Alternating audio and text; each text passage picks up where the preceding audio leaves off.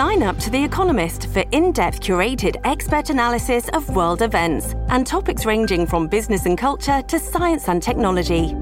You'll get the weekly digital edition, online only articles, curated newsletters on politics, the markets, science, culture, and China, and full access to The Economist Podcast Plus.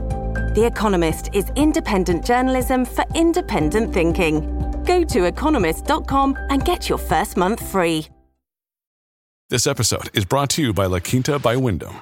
Your work can take you all over the place, like Texas. You've never been, but it's going to be great because you're staying at La Quinta by Wyndham. Their free bright side breakfast will give you energy for the day ahead. And after, you can unwind using their free high speed Wi Fi. Tonight, La Quinta. Tomorrow, you shine. Book your stay today at lq.com.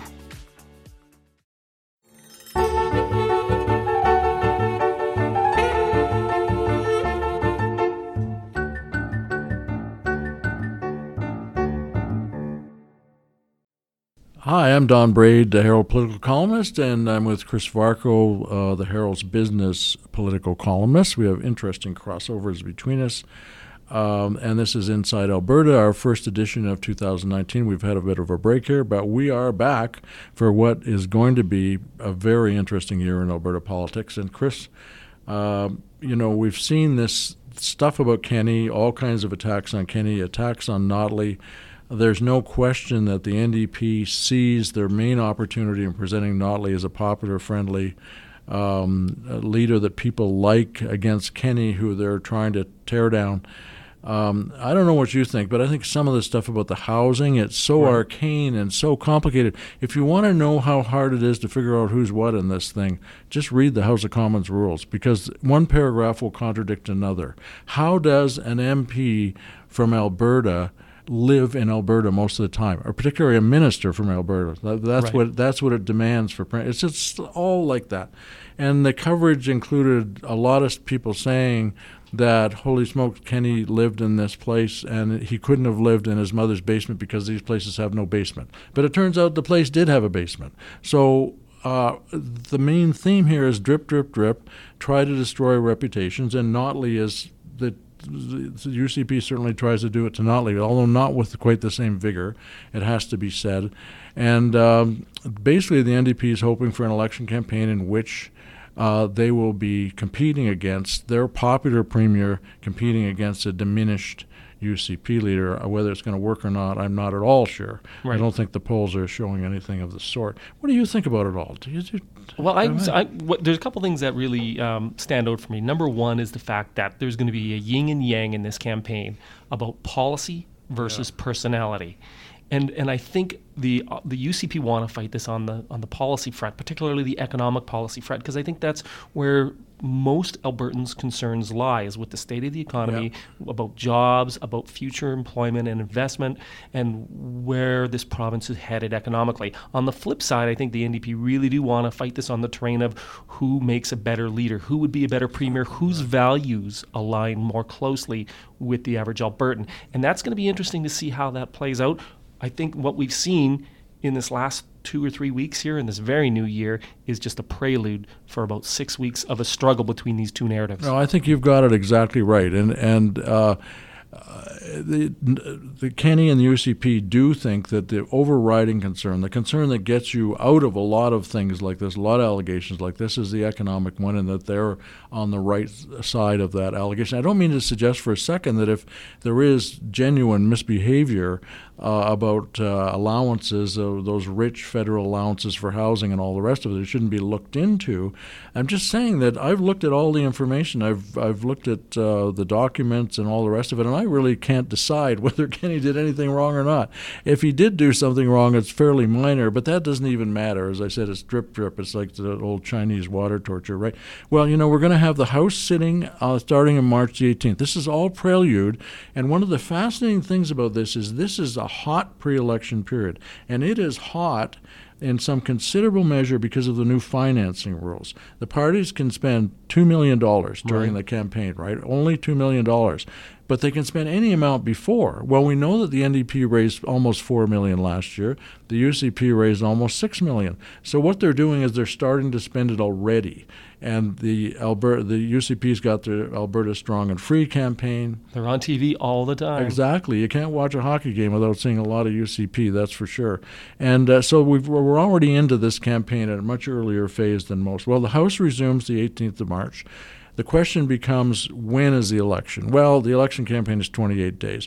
The most likely scenario, in my view, and if I'm wrong, please forget this portion of this broadcast entirely, uh, th- that on either the 18th, most likely the 19th, the they'll do the throne speech and then they'll go to the lieutenant governor and drop the writ for an election that will be held in mid-April because it's got to be 28 days. Now, the the other thing they can do is go into the House uh, do the throne speech. The House sits, debate the throne speech, but then you start facing calls for a budget. And I don't think they want to go into this with a budget. I agree with you 100%. I suspect here that the math in the last three months for the Department of Finance has gotten ugly.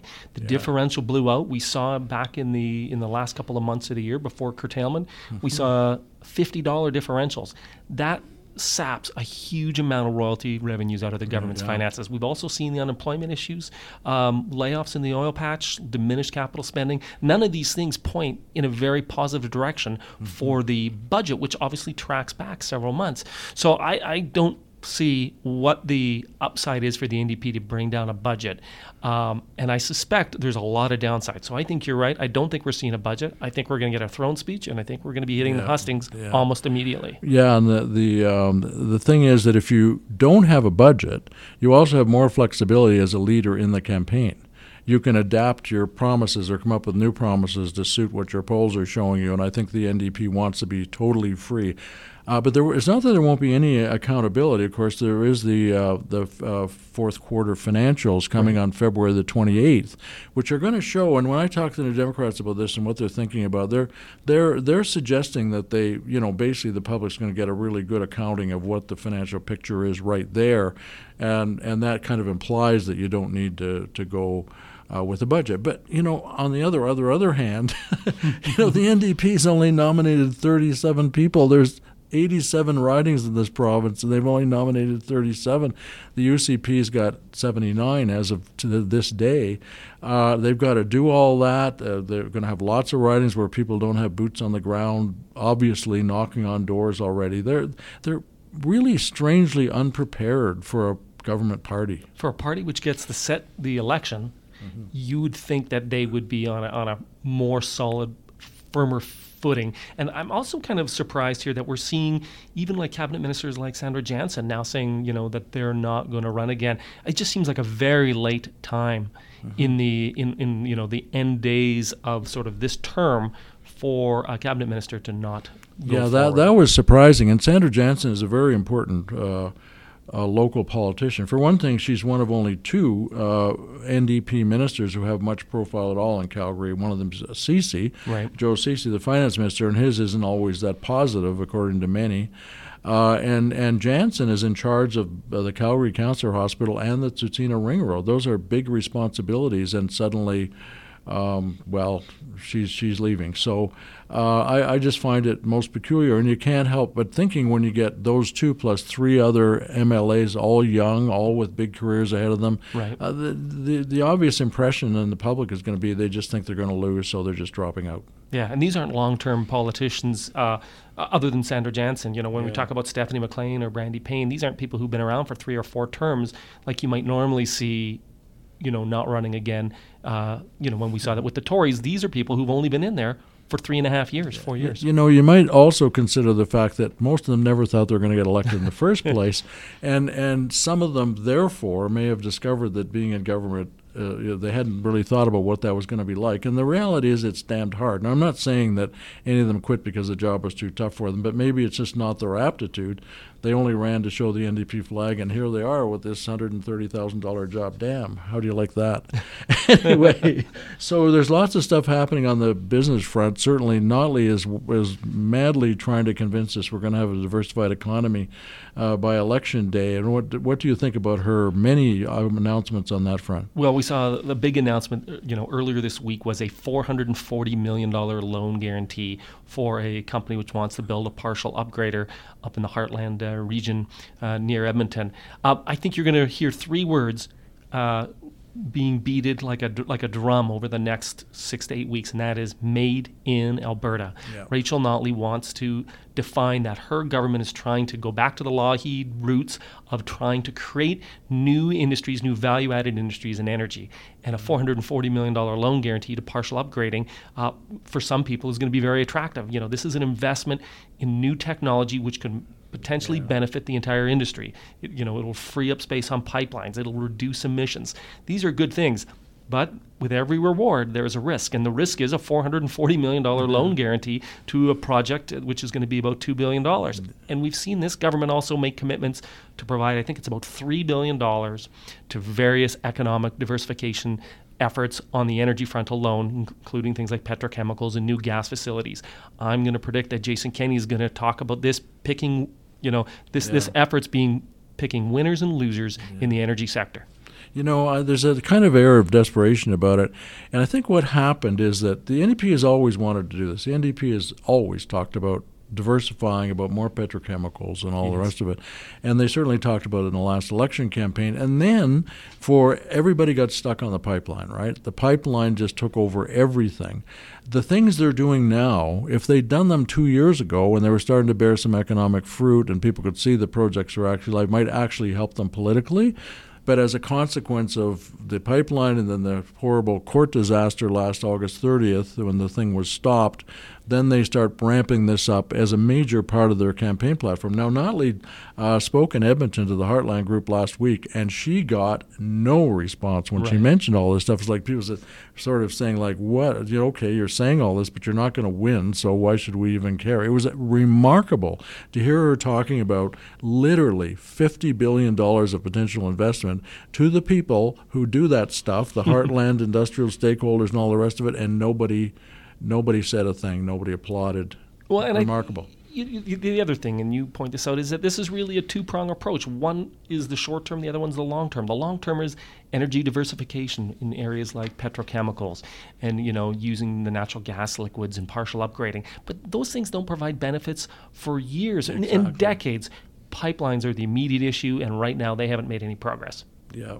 So there's uh, the first campaign platform out of the gate comes from the Calgary Chamber of Commerce, and it matters because it's a re- representation of the business community that's in such a slump here. Uh, what do you think of that? What they said? Well, I, I think, and just to be fair, there's been three business groups which have actually put their oar in the water here in the last uh, little while to spell out what they want. So we've got the Alberta Chambers of Commerce, which represents oh. all the chambers. We've got the Calgary Chamber. We've also seen the Canadian Association of Petroleum Producers put out their own platform on what they want to see, and they have a very bold vision for increasing oil and gas production. They want to see not one or two or three new pipelines built on, but six. Yeah. We can't get one across the finish line. Imagine trying to get six across the finish line.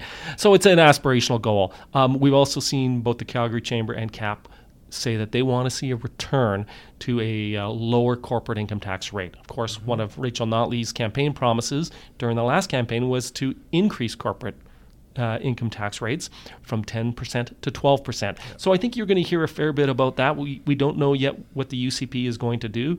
Um, this is a government, whoever is going to be in government, you know, in the next few weeks, who's going to deal with a huge deficit. So can you afford to be giving up that revenue? That's that'll be an interesting question to watch. Uh, well, okay. To, to finish up now, are we ready to predict the election? Yeah. I am never ready to predict an election never, because I'm almost inevitably wrong. So I will leave that to you. Well, you could say it, and then we know who's going to win because you'd be wrong but I'm not ready yet either. Uh, mo- many people would say that's goofy because the polls and all the indicators are the UCP will win. But I had one former PC say to me, "This feels like the 2012 election when the PCs went into the race uh, way, way behind, and then came the Lake of Fire, the white man's burden." Danielle Smith denied climate change, and the whole thing flipped in the final week. So, but we will eventually, right? We will predict. Exactly. And I also point out who would have thought four years ago, when after Jim Prentice had brought down his own budget and was ahead double-digit lead heading into the 2015 campaign, that his entire support would collapse despite him having a huge spending advantage. So expect the unexpected, Don. yeah, that's for sure. It will be some year. We'll be back next week. Bye. Goodbye.